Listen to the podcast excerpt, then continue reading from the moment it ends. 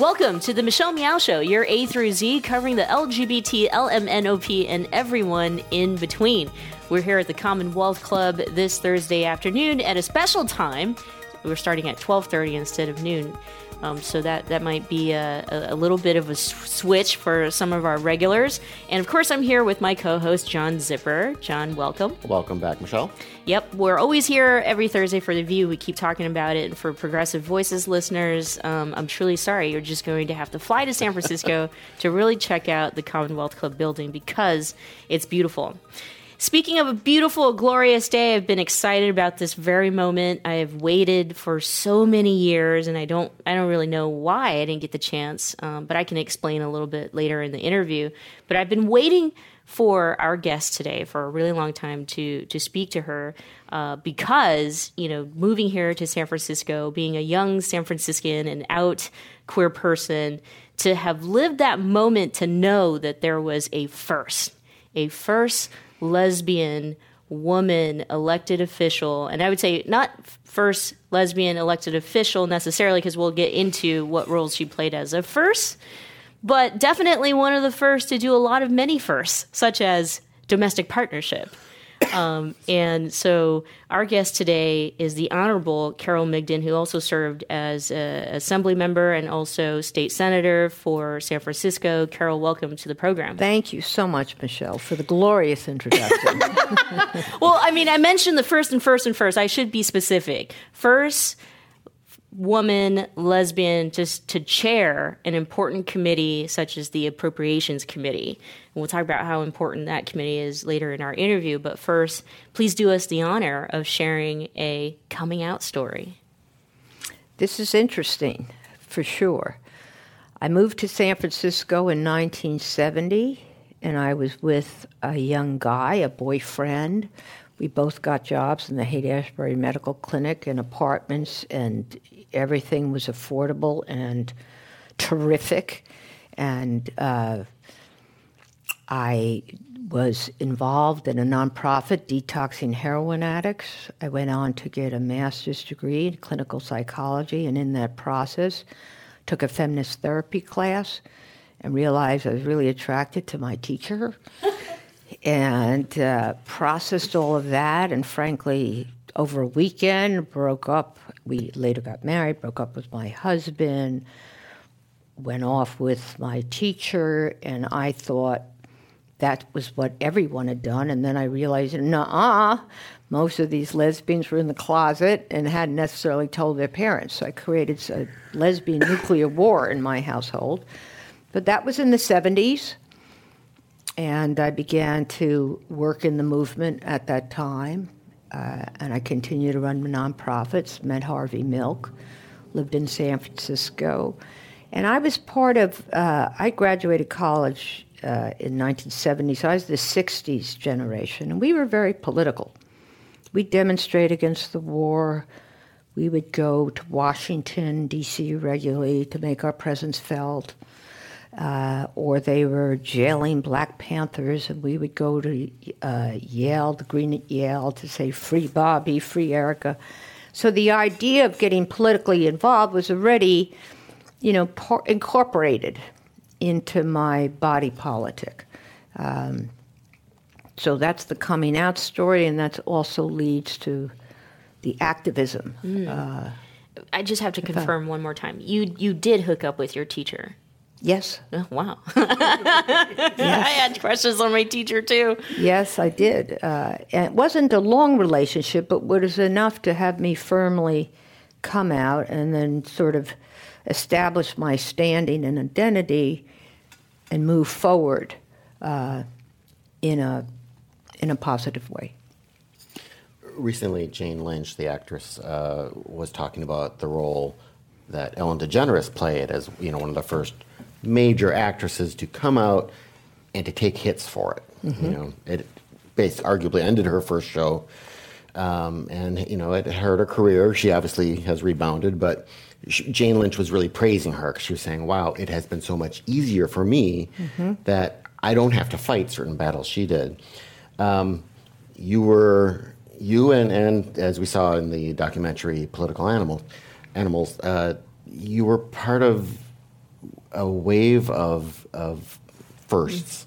And, and could you talk a bit about what that was like? You said being part of a movement and such. Were you getting a lot of blowback being publicly out? You know, no. One of the things that helped me in life is I was never intimidated by men. People called me fearless. I don't know why that is. But I didn't get distracted by the opinions of others, mm-hmm. ever. And by the way, um, Ellen DeGeneres got a great reward by marrying the most wonderful Portia de la Rossi. De la Rossi. Mm-hmm. But um, she was a first helped. You mentioned the film Political Animals. That's when we passed the first domestic partnership bill in the state of California, and it was implemented in the year 2000. So that's 20 years ago we were doing those efforts. Yeah. Well, 20 years later, there's a crop of young, young people with terrific attitudes on race, on gender identity, on a myriad of issues. And some of the folks that were so hardened against us maybe aren't around anymore. So that also accounts for progress and other things. And I have never seen such a juggernaut of attitude change on any deep seated social issue has it been the acceptance of LGBT people, of same sex marriage, of transgender identity and issues surrounding that.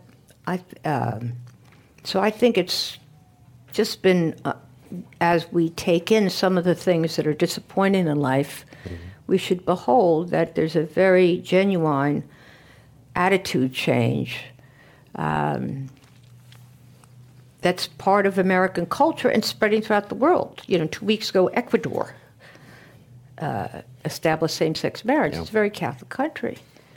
It, it's it, fabulous. I want to stay on that. What about the LGBTQ community's response to you being a, a many of first? Uh, you just mentioned meeting Harvey Milk and uh, the tragedy that followed. Uh, you, represent something very major for us, even as a community. But what was the relationship like with your constituents in the community?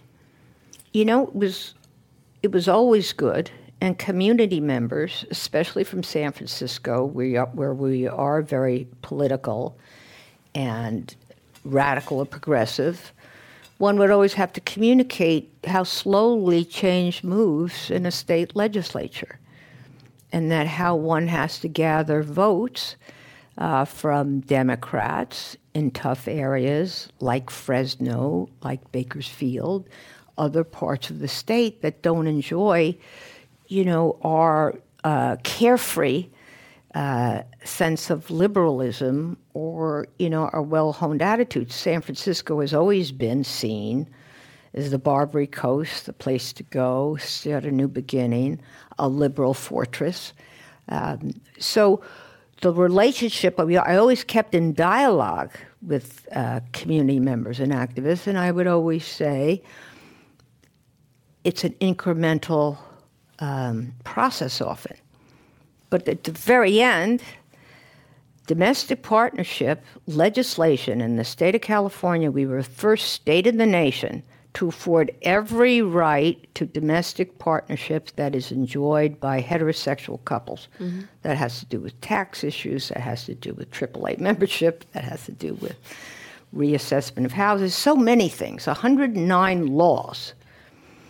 And therefore created a great platform when the plaintiff sued in the United States Supreme Court to establish the right of domestic partnership the state had declared we're in support of this. And it helped immeasurably, uh, most particularly with Justice Kennedy, who was the one that provided the vote we needed mm-hmm. in order for that to become the law of the land. And I also want to say there was maybe a couple of county registers, register personnel, regist- registrars. registrars that were not happy, but there were no riots in the streets, there were no editorials, there was no blowback, as you say. The country had kind of moved on. Mm-hmm. And that to me was especially heartening. You know, I, I think a lot of us these days have conversations of talking about current politics and often focusing on what's going on nationally and kind of saying, wow, I never thought we would go backwards on so, mm-hmm. so many mm-hmm. things. Do you, even watching that and knowing inside how politics works better than the general public does, do you retain that optimism and are you, Totally. yeah? Because pendulums swing. And I depend upon Michelle and her sisters and brothers and others with their daring do and ambition and willingness to keep to the fight to make corrections or to reestablish uh, beach heads in places that we might have seen a diminishment. But in the main, in the courts, we won't have the same sex marriage issue challenged. Transgender in the military, you know, the generals wanted those soldiers. Um, and I think that can be reestablished.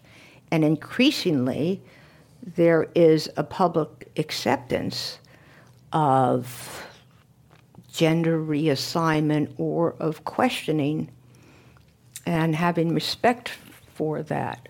Um, I am buoyant. I am always optimistic. I think you have to take in the reality, not hide from that, not be in denial. But nevertheless, I do see a more hopeful future for our nation. I mentioned the uh, Appropriations Committee and you being the first lesbian and woman to chair that committee. It is one of the most powerful committees in, in government. It's where you see bills live or die, practically.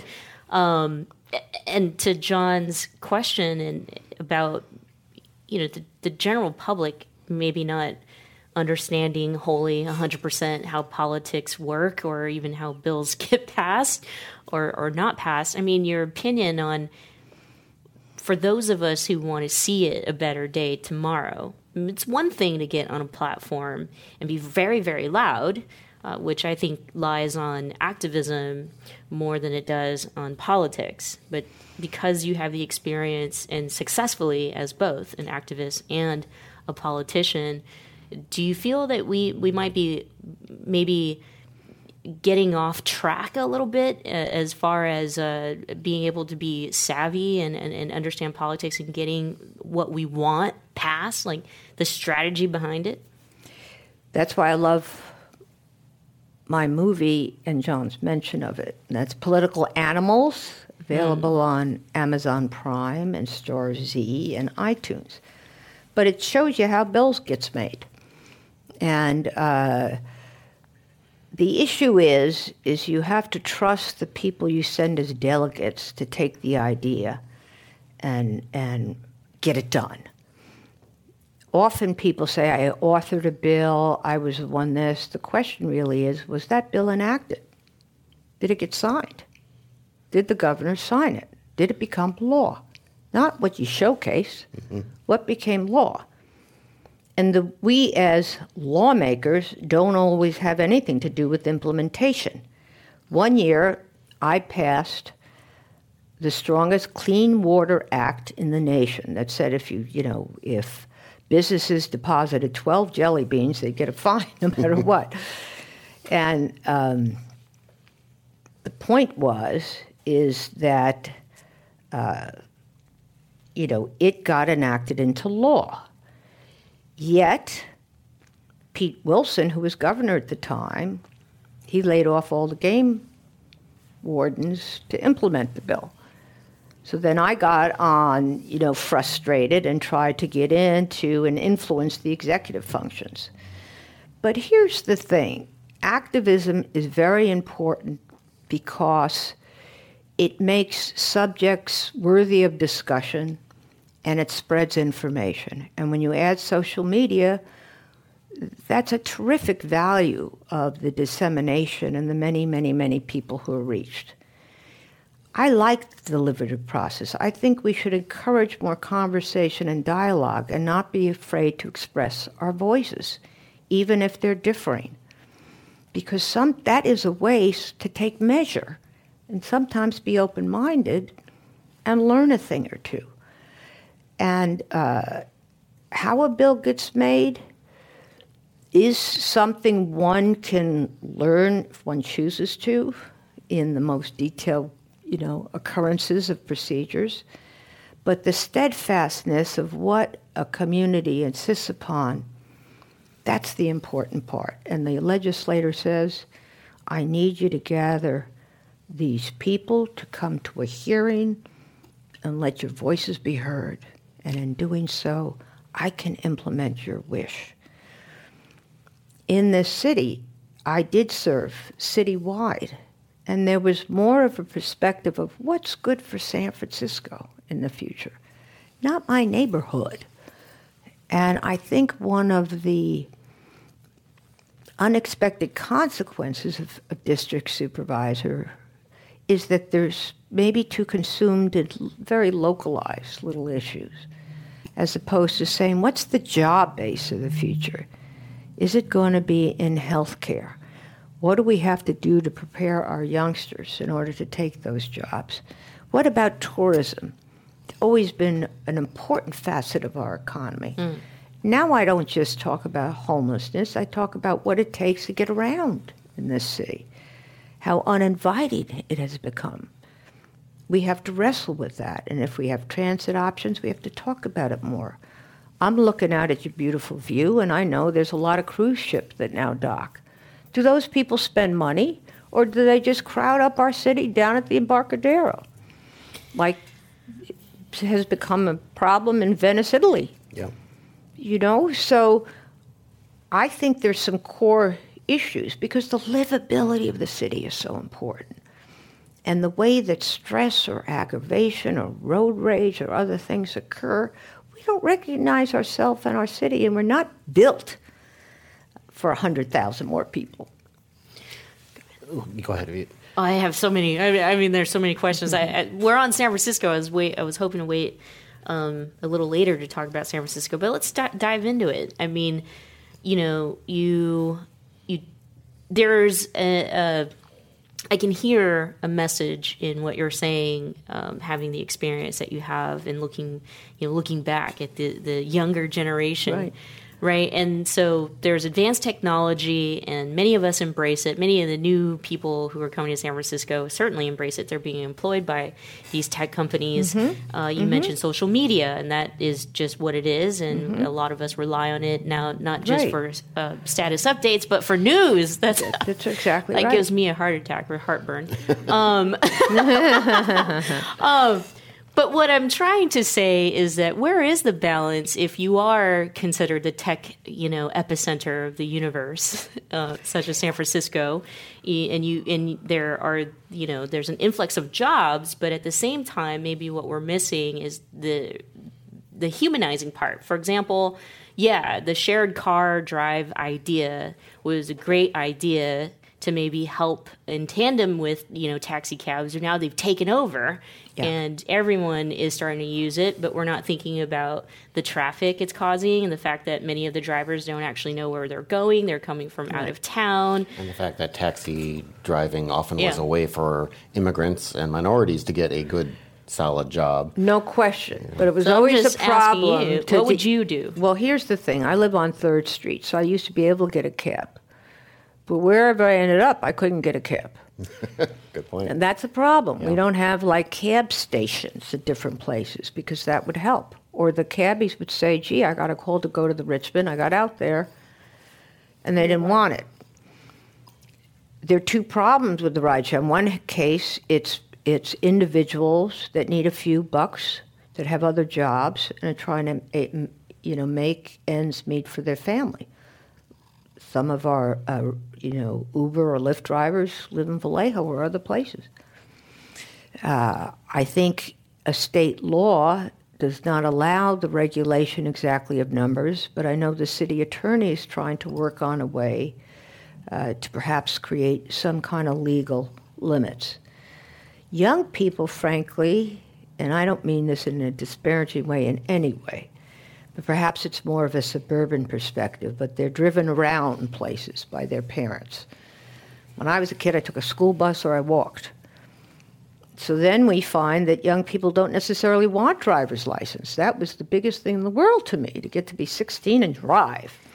Yeah. So now, if you're on social media, maybe you want the Uber and you can continue to relate to your iPhone. You see, so there's there's some different changes in how people are living or how, what kind of life patterns they seek out for themselves. Uh, is that ruining a city or or is it not? I guess, I guess where I'm trying to get at is uh, if you if you sit in a position where you can have some power to make decisions of how this all gets played out. Um, I once introduced a bill when I was on the board of supervisors that um, would provide a commuter tax for the privilege of working in San Francisco. New York City does this because when you think about it, the exodus that creates the jams are commuters that pay taxes in their outskirt communities, not to San Francisco. So we have to pick the roads and the police and a lot of things. I don't know if I get much life in that or if the board would tackle it, but I do think uh, that that becomes more of an issue. But we have become built, and there are new citizens. And uh, there's no way that I would not say that we're not proud to have the tech presence and be cutting edge and having a lot of smart young people and others um, make the city their home and receive their enormous contribution. I do think, though, we may have to change our views about perhaps we're going to have to have more den- denser housing, find a way to establish renter housing that's closer to transit. Uh, we may have to make some adjustments to keep our population in the city and to keep the city affordable to people that have lived here a long time. And the city needs working class people to operate, to work at City Hall, to do the numberless jobs required to maintain a city and its operations. So it's in the city's interest as well as the individual interest. But we all know that a young person that grown up in San Francisco who may be 30 or 40 and want to move here with a family cannot do it today. It is out of sight. The job market is so stiff because people that have their homes know they can't sell and move into anything comparable. So they're going to hold tight uh, and perhaps leave the, the house if someone becomes older to their children so that they can uh, come to the city. Those are realities. You know, I'm a dealer with reality. I'm not a look over the shoulder. That shouldn't have happened. It happened. We're full. We're teeming. And I live at uh, Third and Folsom, the city part of the city. So, shoot, that's really tough to get in my driveway plenty and plenty of times. Talking about city problems, and you know, you served on the board of supervisors in San Francisco, served in the state legislature. If you wanted to uh, change things about San Francisco, and maybe some of the you know the really heavy lifting things, what's the best position to have? Would you want to be back on the board of supervisors? did you want to be mayor? You know, or, or is the power currently in Sacramento, and and that would affect it? That's a good thing. As me as a person, uh, I enjoy a relationship now with the mayor where I render some advice now and then. Mm-hmm. uh, people might have said I wanted to be. I never wanted to be the mayor. Really. I don't like all the extra social stuff that comes with it, to be honest. I don't mind going in and doing the job. But um, I never really wanted to be mayor, although I was named to be one. And if someone says you want to be mayor and they put your name in the, in the newspaper, there's no reason to say you don't. uh, Jerry Brown was a very uh, strong governor that eclipsed the legislature. I think Governor Newsom's doing a terrific job. I'm very proud of the things he's done for our city and holds us in warm regard as a San Franciscan. And I hope that the legislature gets a little more peppy and ambitious in what they seek to do. Uh, because I think the Chronicle did a terrific piece in saying, well, last year not much was done. Uh, so yes, I would want to. At this point, I would like to advise or consult to any number of people in elected office that are in a position uh, to create lasting and secure change. The Board of Supervisors gets in too much fights. In my day, it was years ago, we got along, we go out to lunch with each other. You found a way to make a human relationship with your colleague. If you were philosophically different, that was fine, but once in a while, people would stretch for you if they liked you. Mm. And I find that the, the public gets fed up. They're sick of everything. They're sick of reading about turmoil, they're sick of reading about Democrats uh, fighting with Republicans in Washington. They want us to do something. Uh, implement Obamacare, add back what was taken away, move towards uh, single payer once you're sure the government can deliver it, and otherwise keep private insurance. Mm. Work to improve the schools. Why are we satisfied that all kids with money go to private schools? This is all over the state. The state, the schools are bankrupt. We should all care about that. Yep. Uh, so that leads me to the question. Um, I started out, you know, the interview by saying I waited for a really long time to be able to have this conversation with you as a young person. Looked up to you as, um, you know, a woman, as a lesbian who is in a position of power, and and and kind of looking back at the political history here, at least in San Francisco, and the campaigns that have gone on, we've seen more and more gay men, you know, be elected. Um, and maybe across the country, there are, are, definitely more women. You could argue that women, lesbians, uh, live in different areas than mm-hmm. big urban cities where it's crowded, mm-hmm. at least politically. Um, but I did wonder, as I was prepping for this interview, why you were not you know, running for office in, in any capacity. And it's been a few years mm-hmm. since, um, you know, Mark Leno uh, won the campaign, the state senate reelection campaign you were serving. He won, so he served. And uh, yeah, just curious. I mean, it sounds like you want to be in a consulting position, but um, even 30 minutes into this conversation, it's clear clear to me, you know, that uh, you serving in a position of power in uh, as an elected official would serve us really well. Well, I appreciate that, uh, and that's why I undertook to make the film. Spent many years doing that and raising the money for it and as a former elected official, it isn't as easy to raise money. Mm-hmm. But we wanted to create a roadmap to show young people how to get involved and what it took.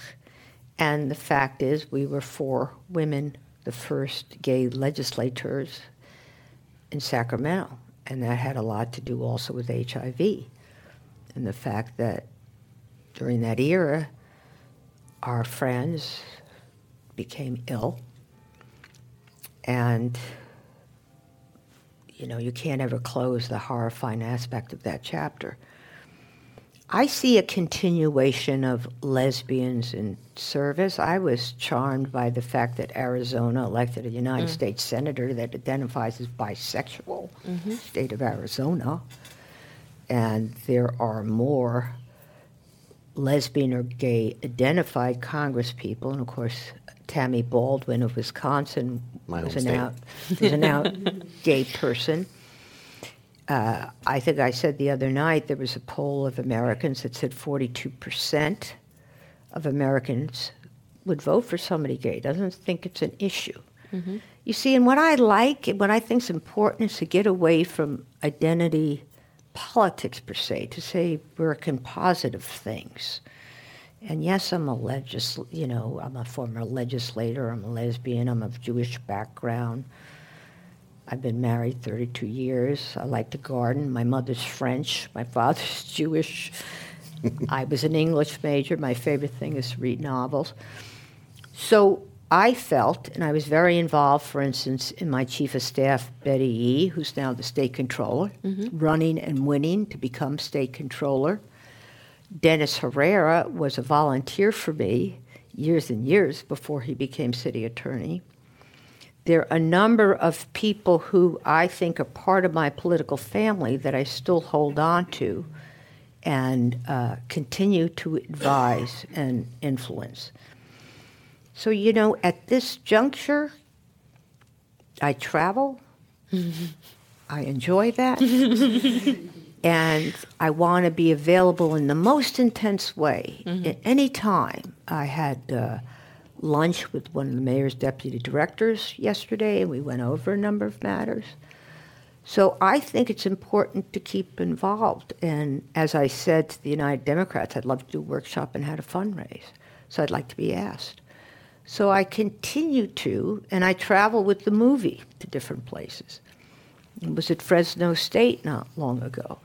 So I am accessible and open to having my voice heard. And uh, but no, I didn't feel inclined at that point to move. I could have won a board seat at Hill. And it, it didn't feel right to me. It felt more like my own personal yearning as opposed to what's the proper order of things. Uh, and I helped Malia Cohen, who's now on the State Board of Equalization, doing a terrific job. And I have no regrets. Um, so I feel very good about what I accomplished. And before we did domestic partnership, all of us that were lesbian lawmakers, we made sure we did bills on foster care, on education. I saved the headwaters forests, clean needles for you know nurses so that they didn't get infected with HIV. We did numberless uh, important first anti-predatory lending bill. So I served as a generalist in many ways to illustrate I cared and I get a bill through and I wasn't single-minded. So when I came to domestic partner, I already had a host of bills that had been established into law that were important for all people. You know that that's that's great. We've interviewed a number of uh, both gay men and, and lesbian women who are, are in politics, but in particular, that's been a message from the women. Former mayor of Houston, um, uh, Annise. yeah. Yeah. Um, but I've also seen it in public comments by Tammy Fris- uh, Tammy uh, Baldwin. Baldwin, thank you. Um, that my campaign was not about me as a lesbian running for office. It's about fixing those streets or getting the schools, you know, that kind of stuff. It's the, the issues that you really care about. Um, was sexuality ever a, polit- a campaign issue? Yeah, I would say it differently. I am a lesbian and I care about these things too. Yeah. So I don't put it in a negative. I never want to do this. And I never Right, right. did. And n- none of them were saying that were, we hide no, it. and It's that's why I enjoyed it because when I ran citywide and I had to go to the Richmond and the Sunset and talk to people in a house, uh, and I had the foundation of having run the San Francisco Democratic Party for years and had a record. But I, I yearned for the opportunity to be before people and illustrate that I was energetic, kind of smart, predisposed to help, uh, you know, a person that could be effective and trustworthy. And I think that's why it's so important to have immediate contact with people, uh, to look somebody in the eye, to take a question, to be part of something. That's what I loved about the forum people gathering. Social media is terrific, but the opportunities for people to gather as they did formally don't exist as they used to. Mm-hmm. When I was president of the Harvey Milk Club, and that was the time HIV was hitting the community and impacting in the most terrible of ways, 400 people would show up because we had so much at stake. There was so much we needed to talk about. So I would like to revive all the forums. I love that people watch and listen to the shows. It's also great to have people gather together, be uh, infused with the you know the spirit of the crowd. Is there a room for a Carole Migden club? Carole Migden Democratic Club of San Francisco? Well, I'll be I'll be uh, I would be very pleased to be affiliated with people who wanted to gather and um, create a voice. I'll be a member. Um, can, can I have a heart to heart moment with you, though, while we're on the subject of, of you know, looking back? Um, as a uh, voter, a young voter, you know, living in San Francisco at the time, I, I did feel, it didn't feel good. You know, I felt like during your reelection campaign, it was tough that there was another notable um, gay politician, right? and the Honorable Mark Leno, who served as state senator two terms. He's he's done a great. He did a great job. He ran as mayor, uh, ran a great campaign, didn't win, but um, and he's been here. He's a good friend i- in a, in a lot of ways. But I, I really I do remember not feeling great because I I felt like you were treated unfairly um, as a as a woman. There was a lot of targeting. Um, I think that there was a lot of questioning. My question really has to do with the LGBTQ community. More of us being a, uh, electable, or you know, you said it. Over forty percent of voters would elect an LGBTQ people President of the United States. as president of the United States. Uh, how do we get away from the strategies that had been used? I think you know in the past, and and and how to win, while still being good to each other, or am I just being too soft and too emotional as a as a No. as a woman as There- a LGBTQ person? No, not at all. Let's Um, what I'm, validate. yeah, what I'm referring to I is want to validate the yeah. fact that there was nastiness and underhandedness, and no, it didn't feel good. Mm-hmm. Uh, and I think that as we become more empowered as individuals, doesn't mean we're going to be immune from certain practices that work or don't work uh, with regard to affecting votes. And some of it isn't so nice always. So I think it's important to always try to keep in touch with your moral center, to call things out. No, I don't think you're naive. I do think there was not good treatment in that regard. And I think we've seen it in other races that have uh, pitted individuals who we may like a little bit or respect against each other. It's an unfortunate part of the times, and it's not to say that Donald Trump influences us particularly, but when you have a president that basically validates Russian interference, cheating, corruption, tweeting, calling out elected members, evidencing such disrespect and uh, contempt for institutions and people that we Americans hold sacred, that it kind of, the wheels come off the wagon a little bit about what becomes permissible in these times and what the stakes may be. And going back a little bit, we were gentler people. Yes, you're right. Yeah. Uh, I think that's true. And I think it's important for young people to keep their eyes open, to be aware of the forces that may not, that are negative or to be avoided, but they're real. And to reckon with how one surmounts them, averts them, and continues on a, a positive path.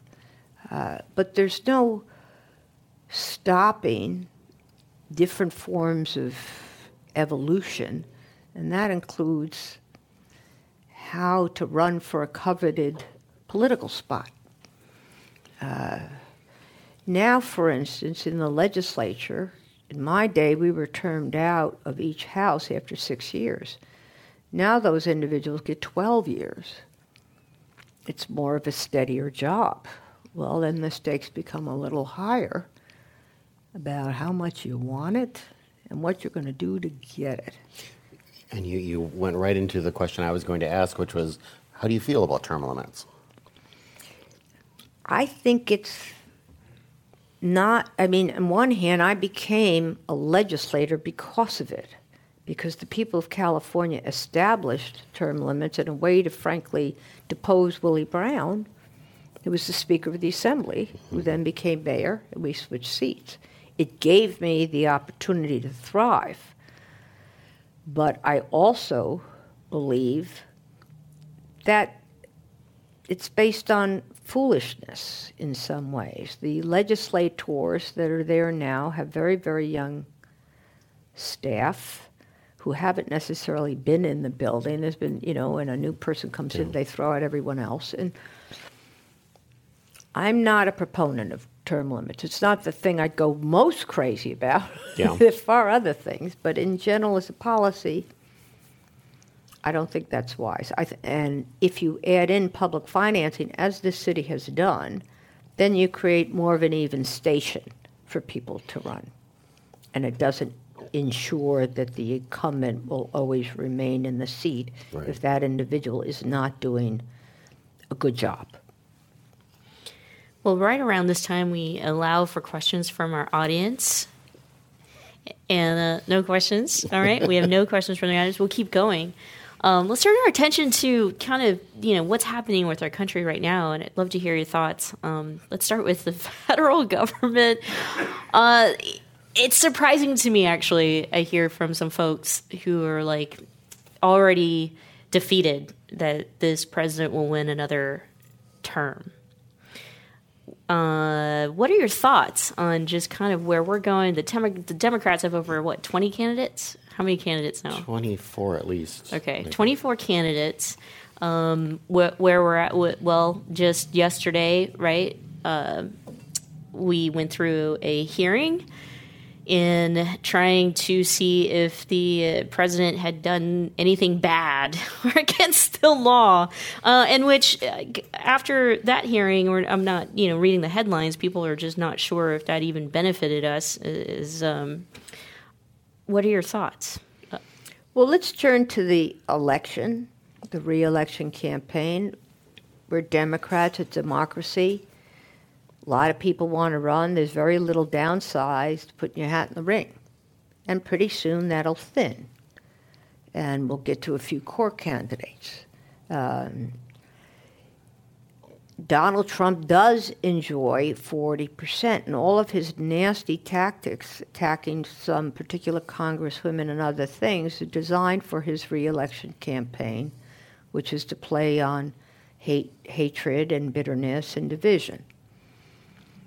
We have to overcome that. And on the stage, we have different kinds of Democrats who are more progressive or moderate or whatever the appropriate point of views are that will be displayed before the public and working very hard in in states to really court and meet voters. I think that's just a wonderful process.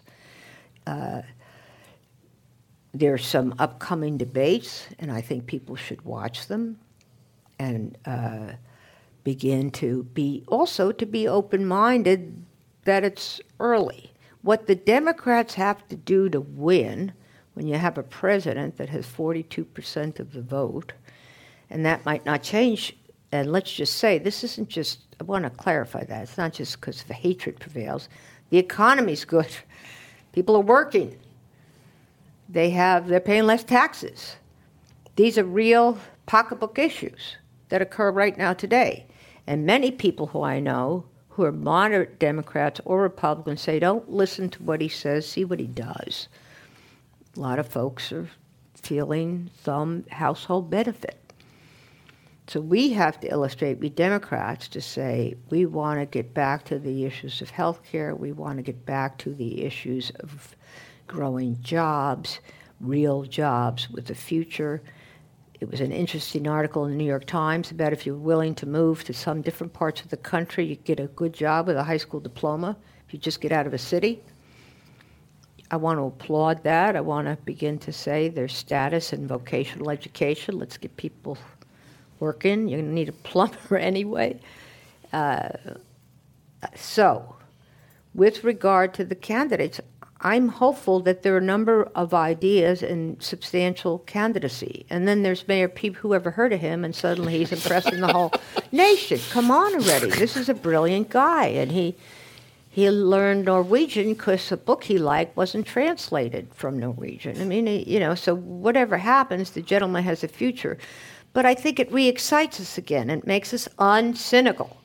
So, all things that resist the cynicism and mm-hmm. breathe life and possibility to me are, you know, invaluable. So, my own feeling is yes, Donald Trump is beatable who our final candidate to be was not knowable now, but there are hosts of some pretty good people. Mm-hmm. What we have to do is bring out people that are registered voters that just don't ever vote. That's what we found in the base. That's what President Obama did to win. People that stay home. They stayed home for Hillary.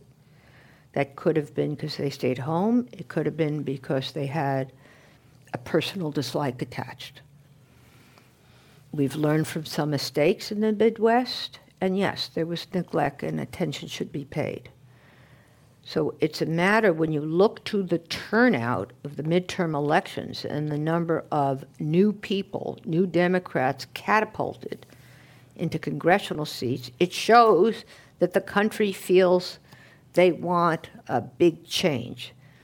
And you mentioned women the country also likes women in leadership and is increasingly saying, yeah, a woman would have more heart or be more reasonable or less ruthless, to go back mm-hmm. to a statement you made, mm-hmm. or more humane. So, that to me is the job ahead to continue to poll our friends or others. California's a Democratic state, it's not as pivotal here. I went to work for Hillary in two or three different states. I'm going to be everywhere for our nominee. I'm going to take time and bring troops and ground operations and turn out the vote, and it really turns into that. We have to target people that stayed home. Mm.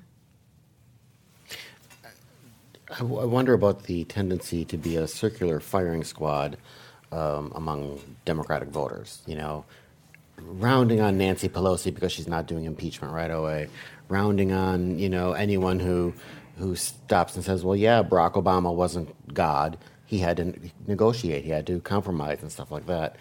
And I think a lot of it. I mean, my thought. I'm, I'm curious in your. I think a lot of it is that a lot of people just don't understand how politics actually works. Mm-hmm. Um, and so, while well, while a lot of Democrats have looked at Republicans who you know suddenly love this strongman, you know, political leader, I think a lot of Democrats would go for a Democratic version of that, not in all necessarily the policies, but someone who could go in there and not have to compromise. You know, could get done whatever he or she says. And I, I, I, my worry is that simply, again, they don't know how politics works, and that they should know how it works. That that, that there's an actual strength to the the uh, the compromise and the negotiation. Lawmaking equals compromise unavoidable. Amy Klobuchar, who is not doing as well in these polls, has a tremendous record of bills that get signed into law working with Republicans. Uh, just, just to say. Uh, for me, Nancy has been a phenomenal leader and is and still is, and that doesn't mean one doesn't have disruptions in a Democratic caucus. I think she is seen as the one person uh, that stands between us and real disaster and a person f- that Trump is terribly intimidated mm-hmm. by mm-hmm. Uh, because of her and her strong interjection of values.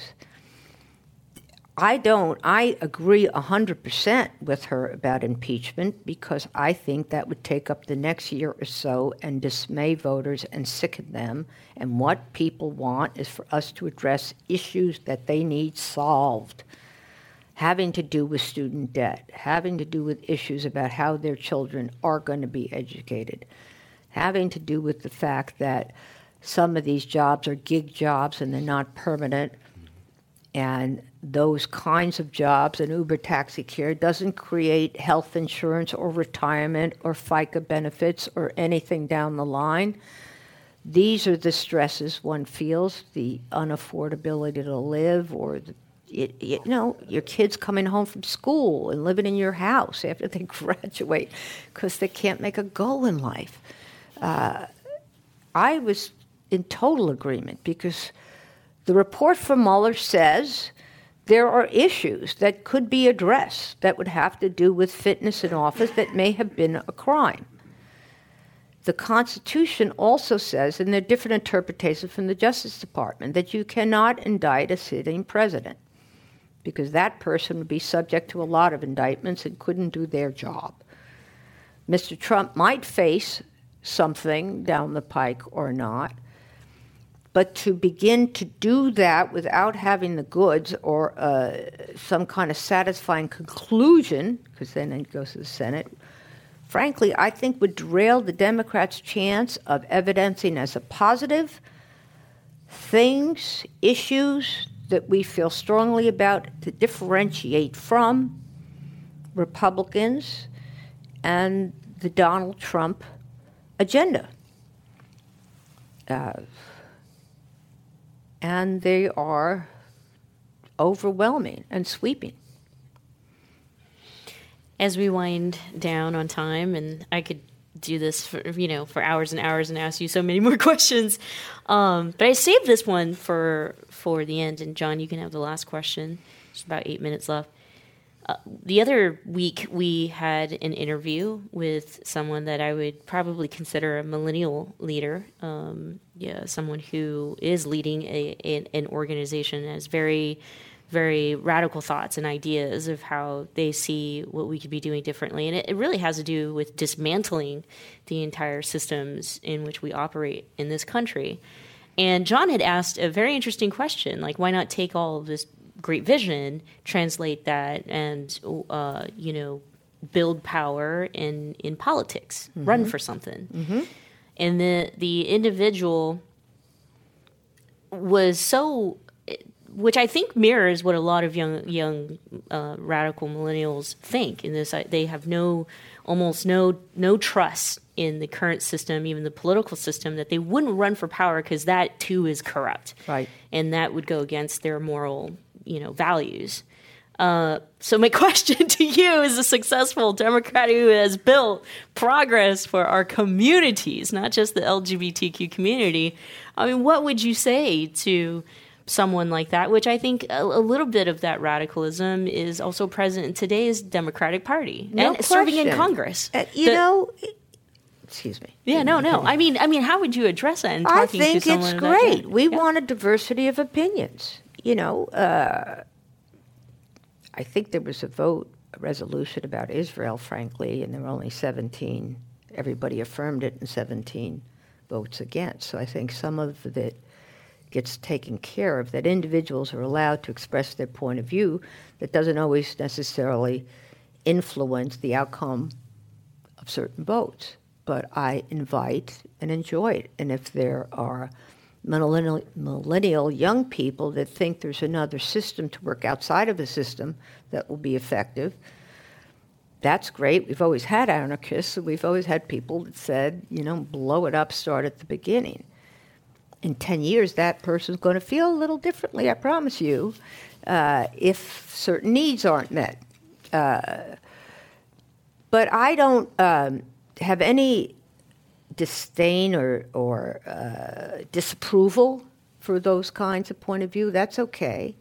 I do think it's important to hone uh, new leadership and encourage people to run for office because that's a station of power and one can be inside or outside. And I would just advise the millennial leader that that person should try to cultivate people whom they trust to be in that role, and others can work outside of it. And it helps stimulate change. And public sentiment does make change, and it does help lawmakers enact laws when people are expressing their points of view vociferously. Uh, so I'll you know, I'm impressed, and I don't want to just pick out one camp, but what I'm impressed with is Elizabeth Warren, because she was born in Oklahoma to a poor family, and she went to community college, and then had to take steps and ended up a Harvard professor. So nobody can point to her and say elitist when, you know, she comes from that background, but as an example of an extraordinarily intelligent accomplished person that somewhere along the line, I think she got a Pell Grant or she got a federal education grant. And those were the structures in government that we want to help people in our country. You know, I t- said to my partner, Chris Arguedas, whom I've been with 33 years, that I want to see every state in the union. And I've begun to do that, being in the South. I haven't hit, Oklahoma yet, but I want to. We bi-coastal, I'm in New York, here, there, we, we enjoy privilege living here. So I think it's also important to recognize and realize what other Americans face in their day to day life, mm. in their challenges, and to know it in their heart. Okay, so I get the last question? Mm-hmm. Great. Uh, Nancy Pelosi, Dianne Feinstein, Barbara Boxer, uh, Kamala Harris, Carole Migden, London Breed, the late Ellen Tauscher, um, uh, Jackie Speier, and the list can go on and on. Yeah. San Francisco and the Bay Area tend, it tends to be known statewide as a pretty tough political. I mean, you really learn your what's the word? You you learn your chops or whatever here. Yeah. Why are women so successful here? I mean, we're seeing you know. Gay men is the answer. well, you're welcome. I'm glad we can help out. But no, uh, I ran citywide. I think the extra percentage came from gay men. Seriously. Yeah here's the thing, and I this I do want to explain. We're Northerners here. There's one assembly person now after redistricting from San Francisco. There's 30 from Los Angeles. The population of the state of California is south of us. So it was always very, very important for the North, firstly, one, to keep the water. That's the most important thing we have. If, truly. Mm-hmm. And that way we get our schools funded because we don't have votes up here. And there's not many people that live above us to Oregon. So we really have to appreciate state dynamics. That's an important thing to educate San Franciscans about when we're trying to gather votes for our issues. Uh, so we had to be bold and raise money and be audacious and be particular figures. We're very pleased that Gavin Newsom is from San Francisco and that means that he's respectful of the North. We always get nervous when there's a Southern California governor, and we're not so sure we'll be well taken care of. Yeah. I was glad that Governor Newsom sort of chopped in half the very ambitious water plan that exiting Governor Jerry Brown designed, because I want to parcel out the water carefully, truly. Uh, so, it's kind of was incumbent upon our leaders, and I do think gay men or liberals or the fact that everybody here is very open minded to the integrity of a person, not necessarily their gender and not their race either. Uh, so that we always felt that, that we had a, a, welcome or an encouragement. At least I always felt that. And even when I went to places where people might have disagreed with me, I always felt like, well, that's civil. That's allowed. Let's have a discussion. I'm going to take that in and think about it. So it is true. Uh, we came from the north, and some of that is kind of kismet. May not be so in the future, yeah. but as I say about Senator Feinstein, she's one of the only United States senators that has an enormous national profile. They know her in the country. And of course, now they're getting to know uh, Senator Harris because of her campaign. So it isn't just that, and, and Barbara Boxer, Senator Boxer, when she served, was the most, most, most, most ever seen liberal and outspoken representative. So that's been a source of our pride and our notoriety, but also um, our success. Thank you so much, Senator Carole Migden, for joining us here at the Commonwealth Club and on the program. So appreciate your time. My pleasure, Michelle. it's wonderful to see you and John. It's been great. And thanks to all of you who are tuning in through Progressive Voices Network or downloading the podcast at commonwealthclub.org. By the way, check out the full schedule for future programming at commonwealthclub.org commonwealthclub.org slash MMS. We uh, have some exciting stuff coming up, and I know I keep saying that, and we haven't really published it yet, but it is coming. It's coming. We we'll see you, you. next time. Thank you. Thanks for joining us for the Michelle Meow Show, your A through Z covering the LGBT, LMNOP, and everyone in between. We're here every Thursday live at the Commonwealth Club, and you can listen to past shows at CommonwealthClub.org slash MMS.